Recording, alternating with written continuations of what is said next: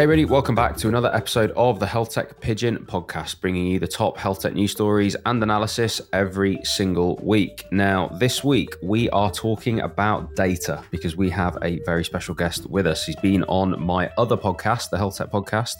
Encourage you to all go back and listen to that one to hear more about Philip and his background and everything he's doing about Fitfile. But welcome, Philip from Fitfile. How are you doing, Philip? Why don't you tell us a bit about yourself and the company that you run and why you're qualified to talk about three data stories today, or four if we have time? It's wonderful to be back, James. Uh, much enjoyed the last time uh, and great to be here with you as well. Um, thank you so much for the invite. I am Philip Russmeyer. I'm the founder and CEO of Fitfile, which is a UK headquartered data access and unification platform. So our approach is all about uh, delivering the safest possible, uh, the most complete and the most scalable uh, record level data access, uh, which we can do in identifiable or pseudonymized or even uh, anonymized at source form. So uh, I don't know if I'm qualified to talk today, James, but I certainly have opinions, as as those who know me will will attest to. Uh, and I think it's just super exciting times, right? For for data in healthcare, yep. we've had a a flurry of news. Um, you know, let alone maybe some of the stories we're going to talk about today. You know, in the last week or so, we've had the uh, output of the O'Shaughnessy review into clinical research. We've had news of the um, now kicked off Sudlow review, which I think is fantastic because Cathie is amazing. And I think it's going to be very helpful to um, support some of the other data access and sharing initiatives underway. You know, we've seen, for instance, also in the last week, uh, the CAG approval coming through for for Manchester's SDE. So that's going to be very interesting to watch it's just crazy. I mean, there's a mm. there's so much happening, and so yeah, qualified probably not interested and uh, dangerously underinformed, yes. the perfect combination to give opinions on a podcast. Uh, a highly unregulated space where we can say whatever we like.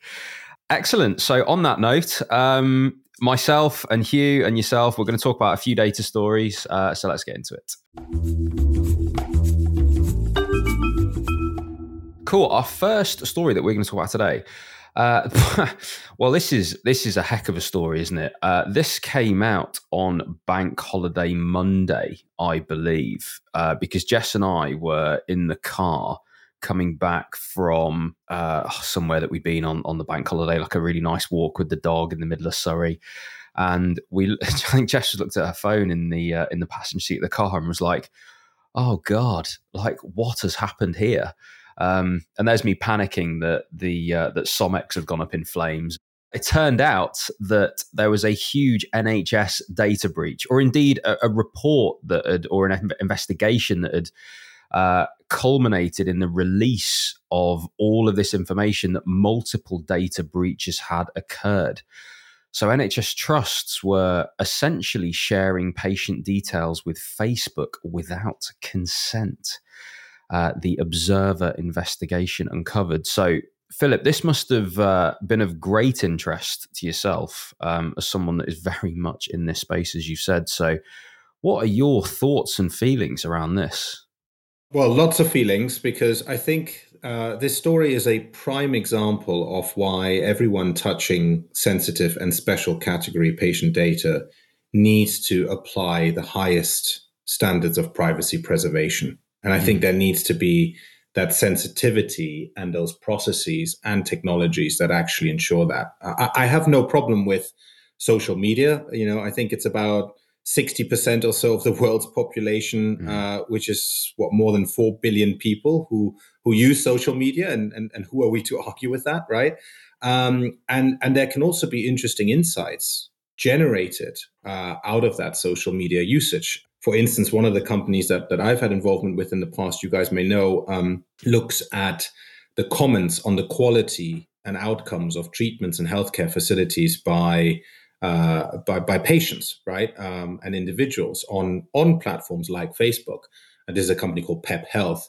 Now, Pep uses automated anonymized machine learning um, to collate actionable insights to improve patient experiences coming out of voluntary comments made by individuals on on those social media platforms right? Interesting. But that for example together with consented data being explicitly shared by by by people um, again can be very helpful but is completely different to what's unfortunately appeared to have happened with metapixel. Uh, and, and, i think you know the story for for for you and, and and those who've read it i think quoted professor david leslie of the alan turing institute who i think is absolutely right in saying that citizens' reasonable expectation should be that their NHS website activity will not be shared with third party commercial entities in identifiable form. I, I, think there can be no, you know, whoever may not have quite organized this correctly and for whatever reasons, I, to me at least, that's a bright line. You know, if, mm-hmm. if I'm if I'm looking, and I think the examples are really interesting, right? If I if I'm a patient looking at the patient handbook of HIV medication, for example, I would not, I believe, reasonably expect that the name of the drug, the NHS trust, my IP address, which can identify, if not me, then certainly my household, right? And details of my Facebook user ID, all being at least theoretically available to Facebook. I mean, that that that is not something that I think if I haven't been warned, I should at all expect to be the case. Yeah, I just want to give a bit of context here for everybody listening of what's actually happened. So, if you haven't seen this, and if you're in healthcare, my goodness, please have a look at this, especially if you are any uh, in any organization that might be falling foul of this. But the Observer did this investigation, and what, what they uncovered was a coat. well, they, they describe it as a covert tracking tool in the websites of 20 NHS trusts has for years been collecting browsing information and sharing it with Facebook in this massive breach of privacy. So it's this metapixel which records data and very granular data, which is the pages you have viewed, the buttons you have clicked, the keywords you have searched.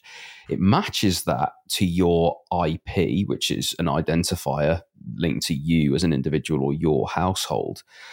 And actually then can link that with your Facebook account. And so when it comes to this sort of anonymization of this, it's practically zero here because this can be reverse engineered to see exactly who you are and exactly what you've been doing. Now, I guess my question for you, Philip, here is Is this naive? Is this ignorant? Is this malicious?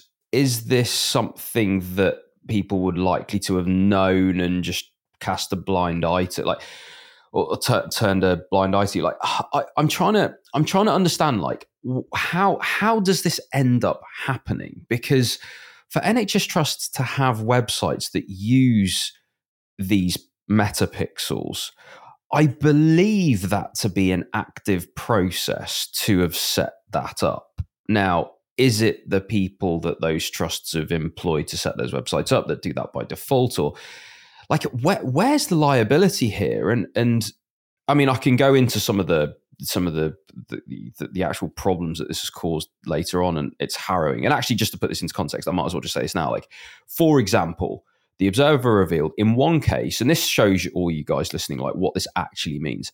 So buckinghamshire healthcare nhs trust shared when a user viewed a patient handbook for hiv medication. The name of the drug and the NHS Trust was sent to the company along with the user's IP address and details of their Facebook user ID. And that is one of many, and I mean many, that they name in this article. But that just shows you the scale of the issue here when it comes to privacy and lack thereof.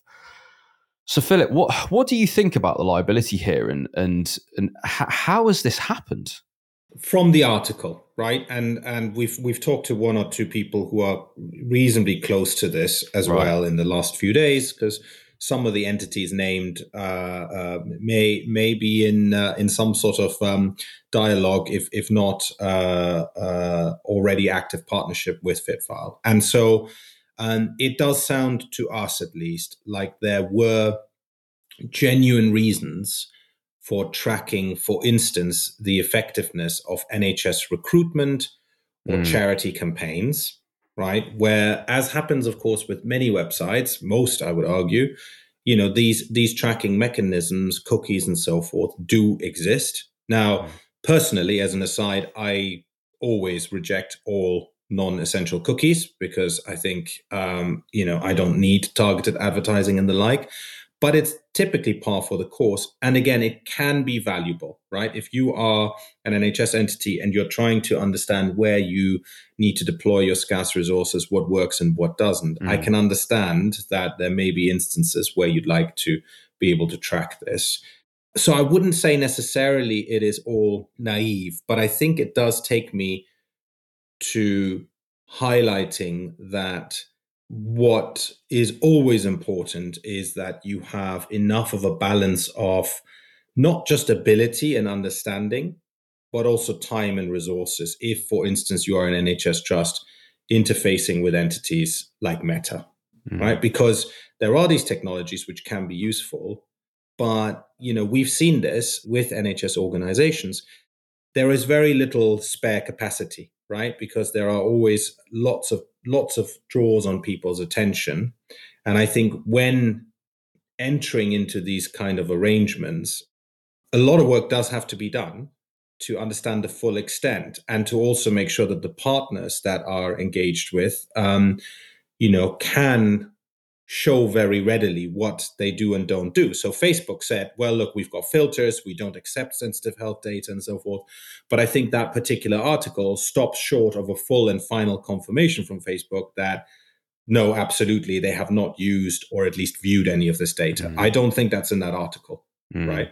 To your point about how willingly does this get entered, my understanding is that uh, Meta Pixel, for example, can be activated through in-app browsers. Right. So if you are using an in-app browser to access a website, it may be possible to inject JavaScript code that can then subsequently track activity without consent from individuals or even the websites. Wow. So I don't know the details in this particular case uh, enough to opine on whether or not that happened. But that is a general risk that i think you know everybody even we as individual citizens should be aware of. Mm. that if you use for example on your mobile device an in-app browser it is absolutely the case that additional javascript code can be injected without anybody being able to control that from the outside and that then would track your activity and in turn of course offer for instance targeted advertising based on your browsing and I will say as well, like in, in the article, it does say that over that weekend, 17 of the 20 that were using Metapixel confirmed that they pulled it from their tracking uh, from the tracking tool from their websites. Eight issued apologies, and multiple said, just as you've just actually identified, Philip, that they'd originally installed them to monitor recruitment or charity campaigns and weren't aware of the extent to which that data was being shared, which is now being investigated. Now, Huw, you have just this morning taken a very unwilling SomX team through a cybersecurity audit. Um, what what are your what are your thoughts on this? So I think Philip, what you were just saying about the lack of capacity in the NHS and some of the difficulties um, getting some some of the understanding around this. And I think for me, this is a digital skills issue and um, a potentially a legal one, but obviously, um, yeah, not enough information to comment in this article. At some point, as we say, and as the article says, this information was captured before users consented to cookies data. Now, along with the side point that I totally agree with Philip, if you can reject cookies from websites, do reject anything but essential because you have no idea what's following you around the internet. It's absolutely absurd. But somewhere this system has been set up where this, uh, you know, standard information governance protocols have not been followed, whether that's advice received has been poor, whether there's been difficulties understanding the advice that has received whether there's been a problem with you know misunderstanding. But somewhere there's been a breakdown in that information governance protocol where someone has received the incorrect advice. And i think it's quite interesting you know given that at some point these NHS trusts will have chosen to install this tracking, whether that's a decision by an individual within the trust or a decision by a contractor building these websites to support, or uh, you know, Facebook didn't say install this pixel. It's interesting that it was allowed to happen somewhere, and my guess is nowhere on any of the data governance um, information provided did users were users told we're sending you know we are sending information to meta.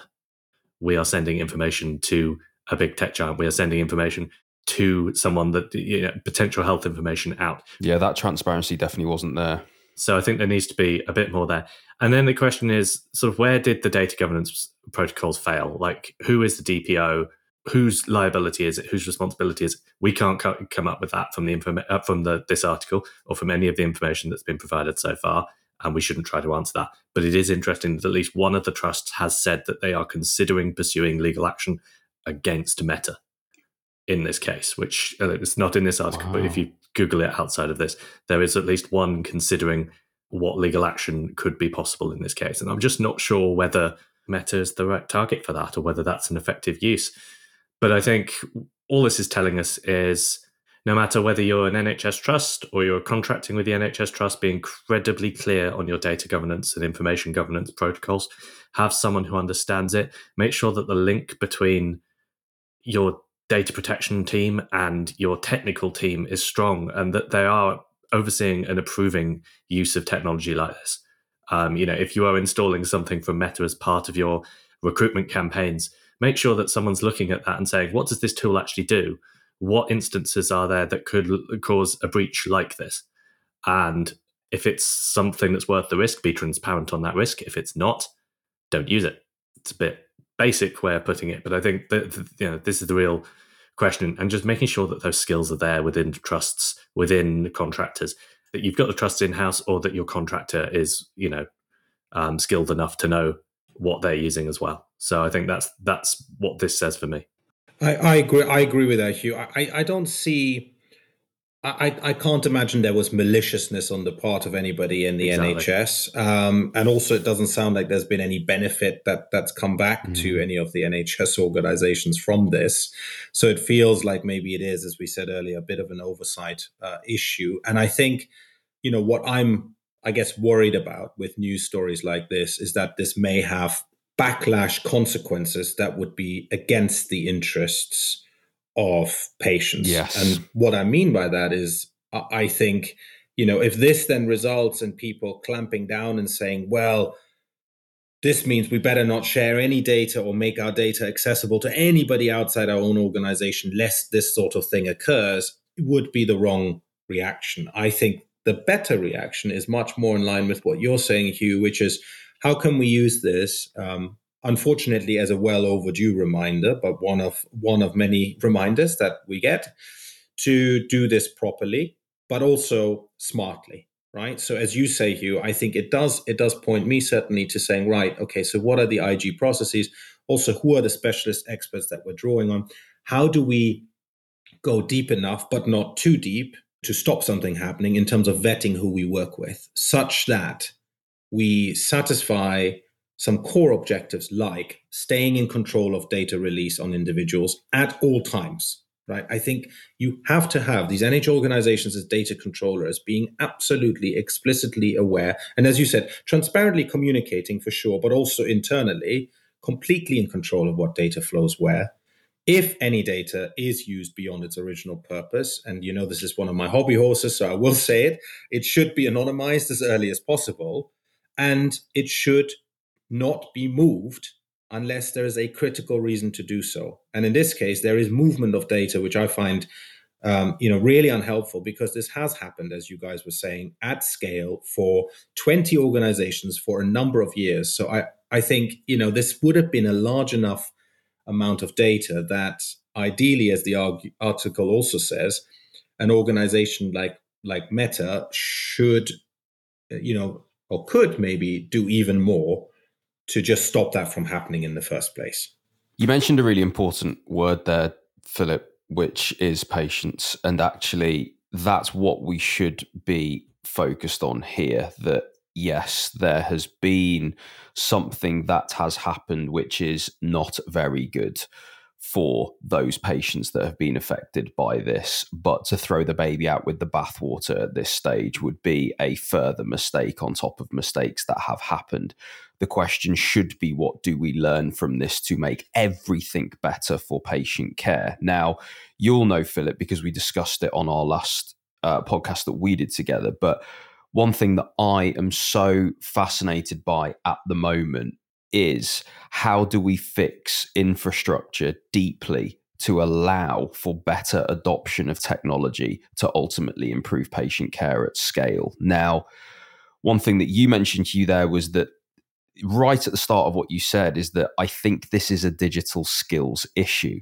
Now, I think you're right because one thing that I am, am sort of gleaning from all this, using my own experience as well, is that there was clearly a lack of knowledge here around the power of browsing the internet and this thing called a pixel and even just perhaps some assumptions that putting a website up in cyberspace it is then there to be looked at by people and that that is one way. There might be that assumption amongst many people in that team and to your point, Huw, you know, one person, one contractor, one one person that's not connected that just jumps through a few of those hurdles slightly shortcutty and in, does the pixel thing, blah, blah, blah, and misses out that step of the governance. And all of a sudden, that whole team is now culpable for this massive thing that's happened. And had people have been aware of the power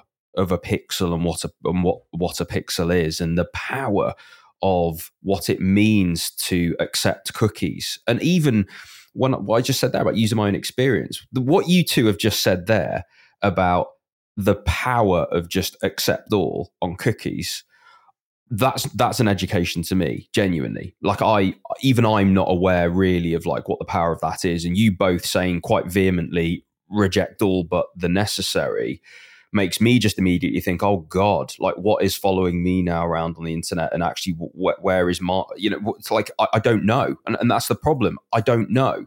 Back to your point, a digital skills issue. I don't know. And actually, perhaps a solution here, if we're going to think long term about deeply solving this problem, because you're right, Philip, this has happened at scale. This has happened by multiple people making the same mistake. And if that is the case, then it is not the fault of a couple of individuals that are acting maliciously. Clearly, it's a deeper information governance and process issue that perhaps the answer is broad, large scale education here to remove that fear around the power of certain things and just to remove the fact that we that they and we don't know about these things and actually to educate people on why we would do certain things for cybersecurity, which Huw, you did genuinely very well this morning for us and our team about the why, which is incredibly important. And we feel more educated now. We feel that we're going to change our practice now. And actually, you know, we won't be installing random pixels for no reason. So, it, it just it feels to me like this is a this needs now a level of understanding. It does not need finger pointing and blame. Perhaps this actually need, or if it does, that's in a minority of cases. I I would hypothesize. I think now this needs to be looked at of like, okay, there's a real education issue about digital skills and digital literacy when it comes to cybersecurity and those all might be incredibly boring words to many, many, many people listening to this podcast and, and operating in healthcare. But let's explore the why. And let's explore the why by saying that an HIV patient accessed the website in good faith and is now completely identifiable, which whether you're a clinician, whether you're uh, any healthcare professional, or indeed anyone working in the NHS or any healthcare organization, you can appreciate how terrible that is, and especially if you're a patient. I'm going to jump in quickly just there as well and say that these lessons can be learned, and if we can, and I think it is an urgent thing to start us learning. Uh, I, I realized just a few minutes before we started this podcast that this story sounded really familiar.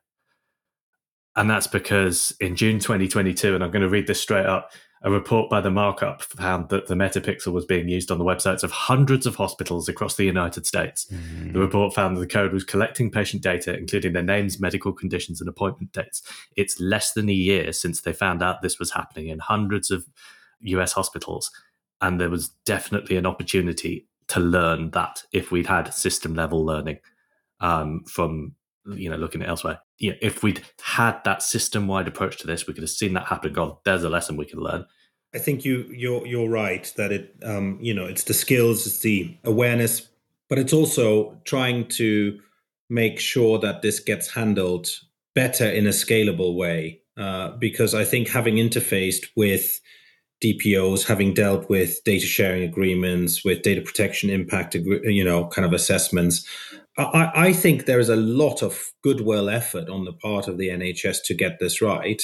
Um, but there's also a lot of duplication of effort. And again, the fact that there are 20 separate organizations who did this, you know, it, it, it we do need to uh, we do need to try and uh, be as coordinated as possible about this. And it's one of the reasons why I think one of the other news stories this week around the the the uh, renewal of the AHSN remit or what they're now going to call the HINs, I really find very, very positive because this, you know, th- this should not, again, it shouldn't stop data being made accessible for the right reasons in the right way. It shouldn't stop innovative approaches to do that really well. But as you guys are, are prescribing, it does need to be done in a responsible and an aware way uh, without uh, introducing, on the other hand, yet another round of cumbersome obligations uh, and, and, and, and taking it too far.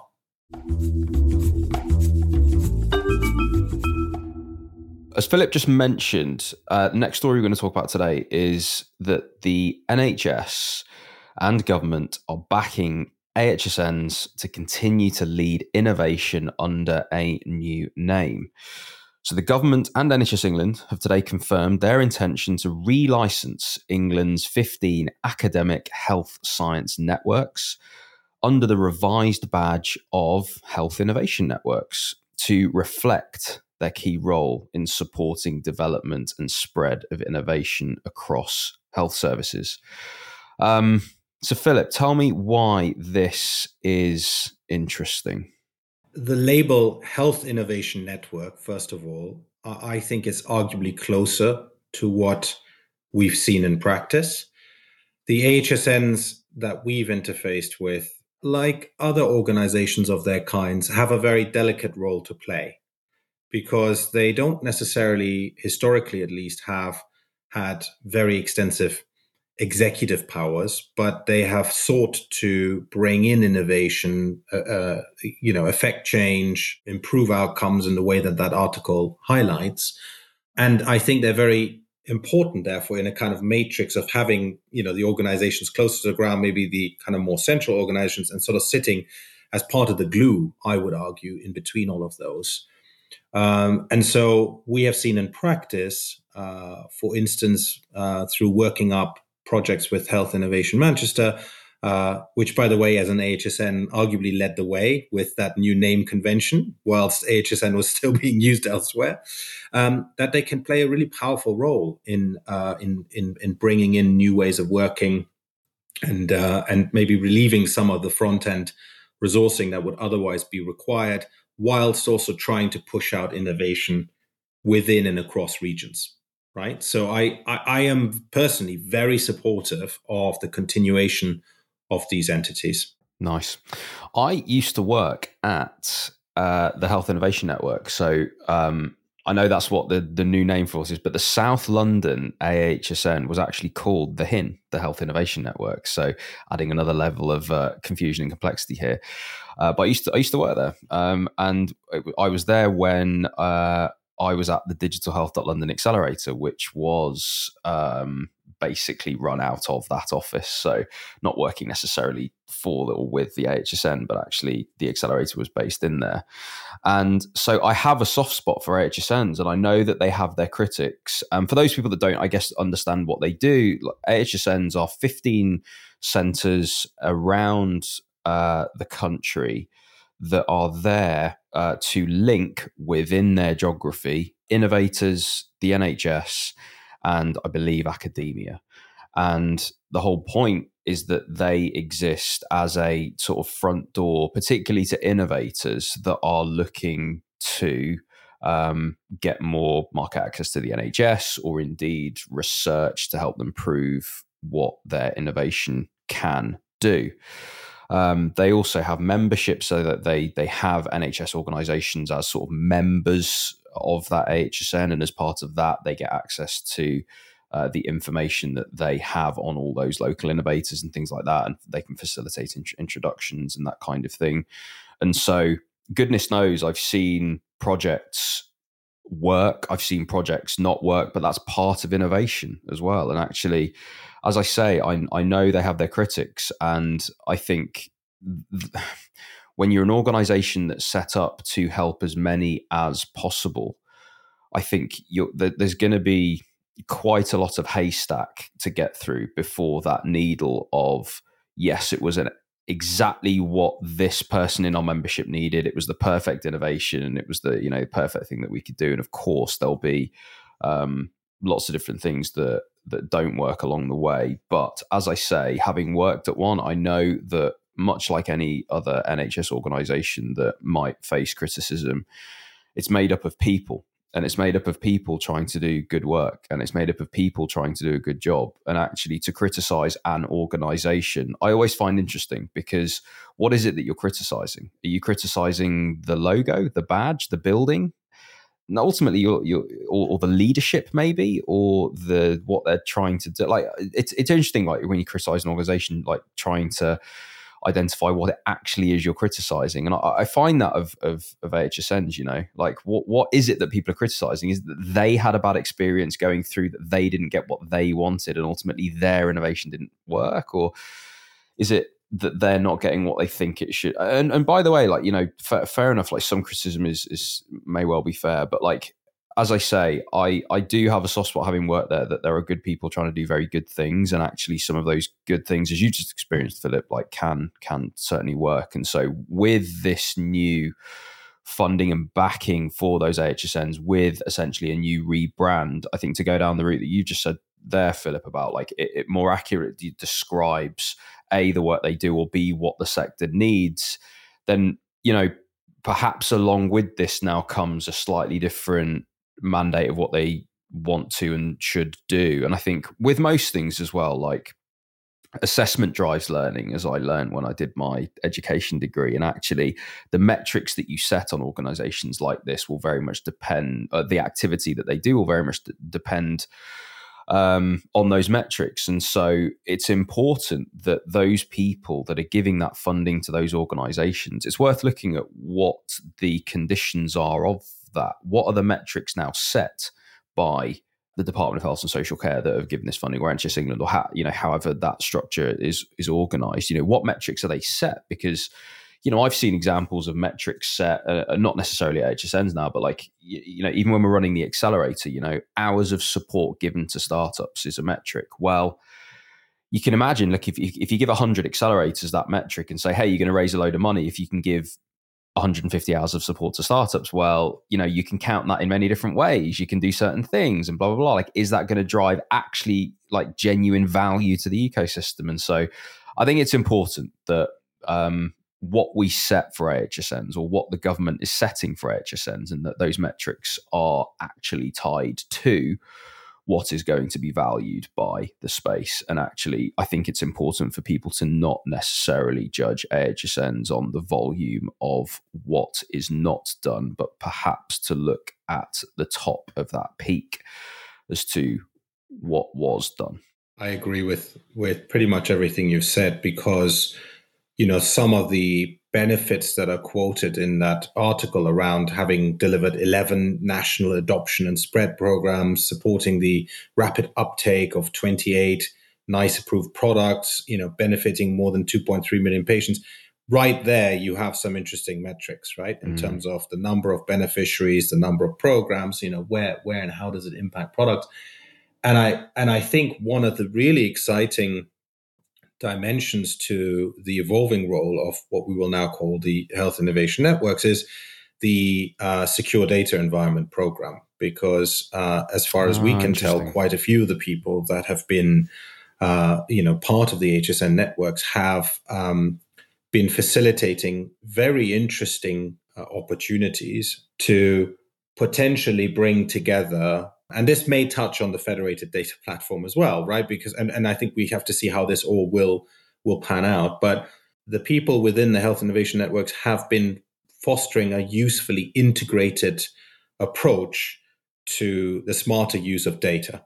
Uh, and what i mean by that is that we have been uh, involved with with quite a few forward thinkers, I would argue, who are saying, well, look, we are we are supposed to help with the spinning up of the secure data environments, but we know also from all the work that we've been doing that when it comes to health planning and linking the data used for health planning with better care, for example, case finding, right, or, or understanding better who's in and who's out of which catchment areas. There's a whole plethora of use cases that we know ICSs and so forth are struggling with, right? that actually I'm very hopeful that uh, this kind of you know renewal of the license is going to allow them to help bring together genuinely right um, the the best possible approaches to to making that that data usage safe and scalable but also actually addressing each of those use cases across not just what they are supposed to help with on the SDE front, mm. but for health planning and care. And in that way, I think in conjunction with those other programs, again, uh, ever the optimist, I know, but I, I feel like you know that could be really exciting. Mm. It, it does show as well that like not all the work that organizations like this do is completely visible either to everybody that fancies having a pop. And and so actually one question I had for you, Philip, there you mentioned two two things. You mentioned the secure secure data platform, I think you said, and then the federated data platform. Can you explain what those two things are? Yeah, of course. So the secure uh, data exchanges is the uh, is the evolution of the so-called trusted research environments. So this is the initiative which is taking place both at the national level and then at the sub-national level, led by Claire Bloomfield and her team. Uh, and so across the country, um, the secure data environments at the subnational level are expected to have, I believe, something like two to five million patients each. Uh, and they are at various stages of funding and I would say by their own admission as well, um, progress in terms of how close they are to being able to, to support that program. But uh, very excitingly, I think that is supposed to help with a number of research oriented use cases around uh, supporting smarter clinical trials, around kind of algorithm development, oh, nice. around again then straying a little bit into the population health management.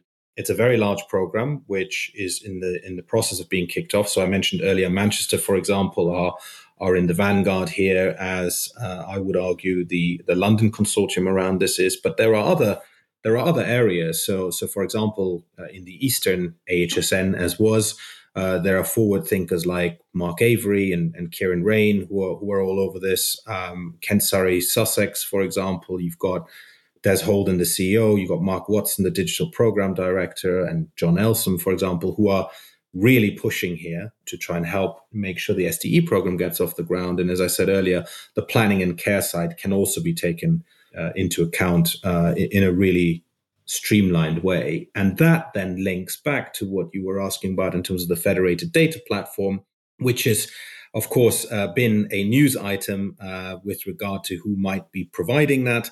Uh, we all know that uh, that there is a number of, of consortia in the running, so that is a live procurement process with multiple components, multiple lots, and again, the exact scope of that I believe is is going to need to be uh, need to be really defined. Almost almost um, through the unfolding of the FDP and the SDE because the FDP, uh, which is supposed to operate at the kind of local, regional as well as national levels, may well be an interesting source of data for the SDEs for research use cases. But oh, the exact delineation okay. between all of those depends who you talk to we have our view as FitFile, uh, and I have my personal views. Um, but everybody, of course, will be entitled to and will have their own view on on where on where and how those pieces could fit together. They are not inextricably linked, for sure.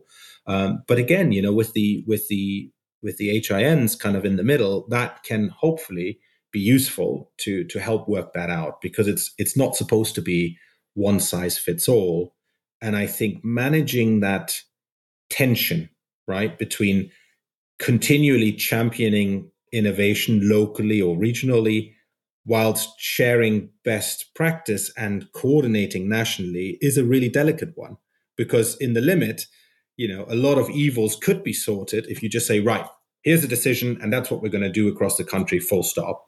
But that may absolutely be unwelcome when it comes to actually embracing again particularly with technology right we all know things move forward all the time there are better ways of doing things so you need to stay open enough to that as well uh, and and again that's why i think um, you know the hin structure could mm. can really if if if managed properly help with that Huw, your thoughts on AHSNs and federated data?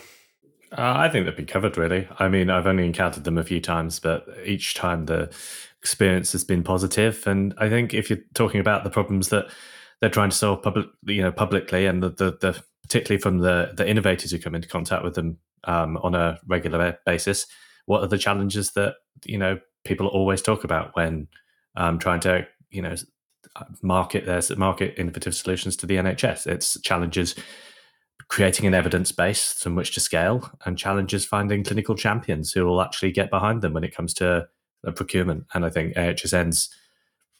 I mean, there will obviously be people who say that you know they won't they won't have done that, but that's the job that they're openly doing. And from all from my experiences individually, um, they seem to be quite good at it. So.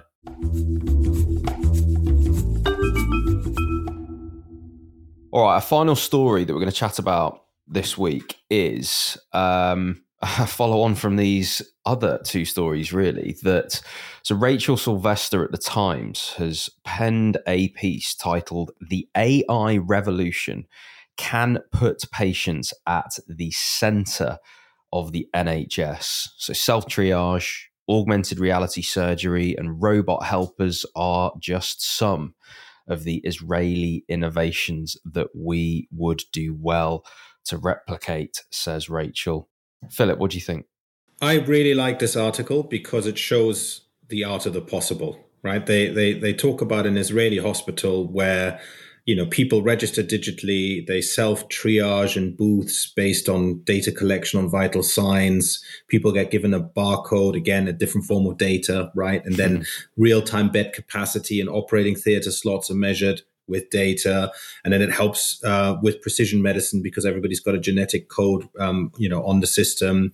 And then because all the resources are better utilized you reduce burnout. I mean it's it's nirvana right? Sitting in the uk you know, with all the challenges that the system is bringing with it, you know, it, it's kind of the the answer to everything. And and I do think as an aspiration for us, and as a reminder of the power of of, of data underpinning almost all of this, right? It's really really helpful. I actually I don't really agree with with Rachel when she says that using data more operating in this way would turn the relationship between doctor and patient on its head. I, I don't think we need that. I also don't think people have ceded control over their own health like like she's suggesting. I think it's different. I think it's about doctors having the right data to better and more quickly treat people, which in turn frees up resources, which in turn leads to better health outcomes, which in turn leads to people that feel better, and more empowered, etc. And then you have a virtuous data driven circle of continuous improvement where it's not about the patient being in charge, but where the healthcare professional can be a trusted support to patients who, like other stakeholders, can see the data that they should see to make the best possible decisions. Mm.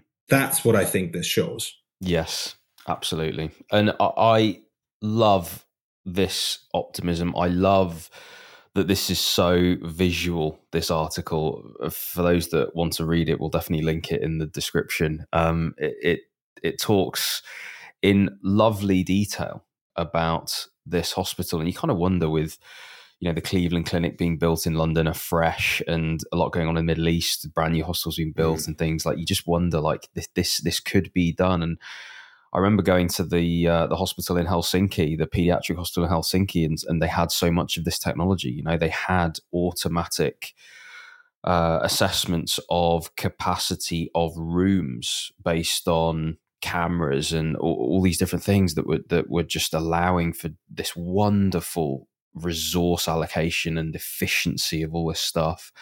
But like you, Philip, um, the only the only thing that I would I would disagree with is, is at the end where she says that, that technology is a threat to the medical establishment because it will turn the relationship between doctor and patient on its head. I guess our, our, perhaps our disagreement there might be around the word establishment and what that actually means, because perhaps there are a group of uh, potentially established uh, clinicians very near the very top, or certainly um, of a certain age that that might be resistant. But my my real feeling is that actually people that are on the ground floor jobbing clinicians just don't actually know the art of the possible. And actually, I don't think technology threatens a, a relationship change. I think actually a relationship change, if if if there is one, is more of just an iteration anyway of a route that we've gone on a long time now, which is that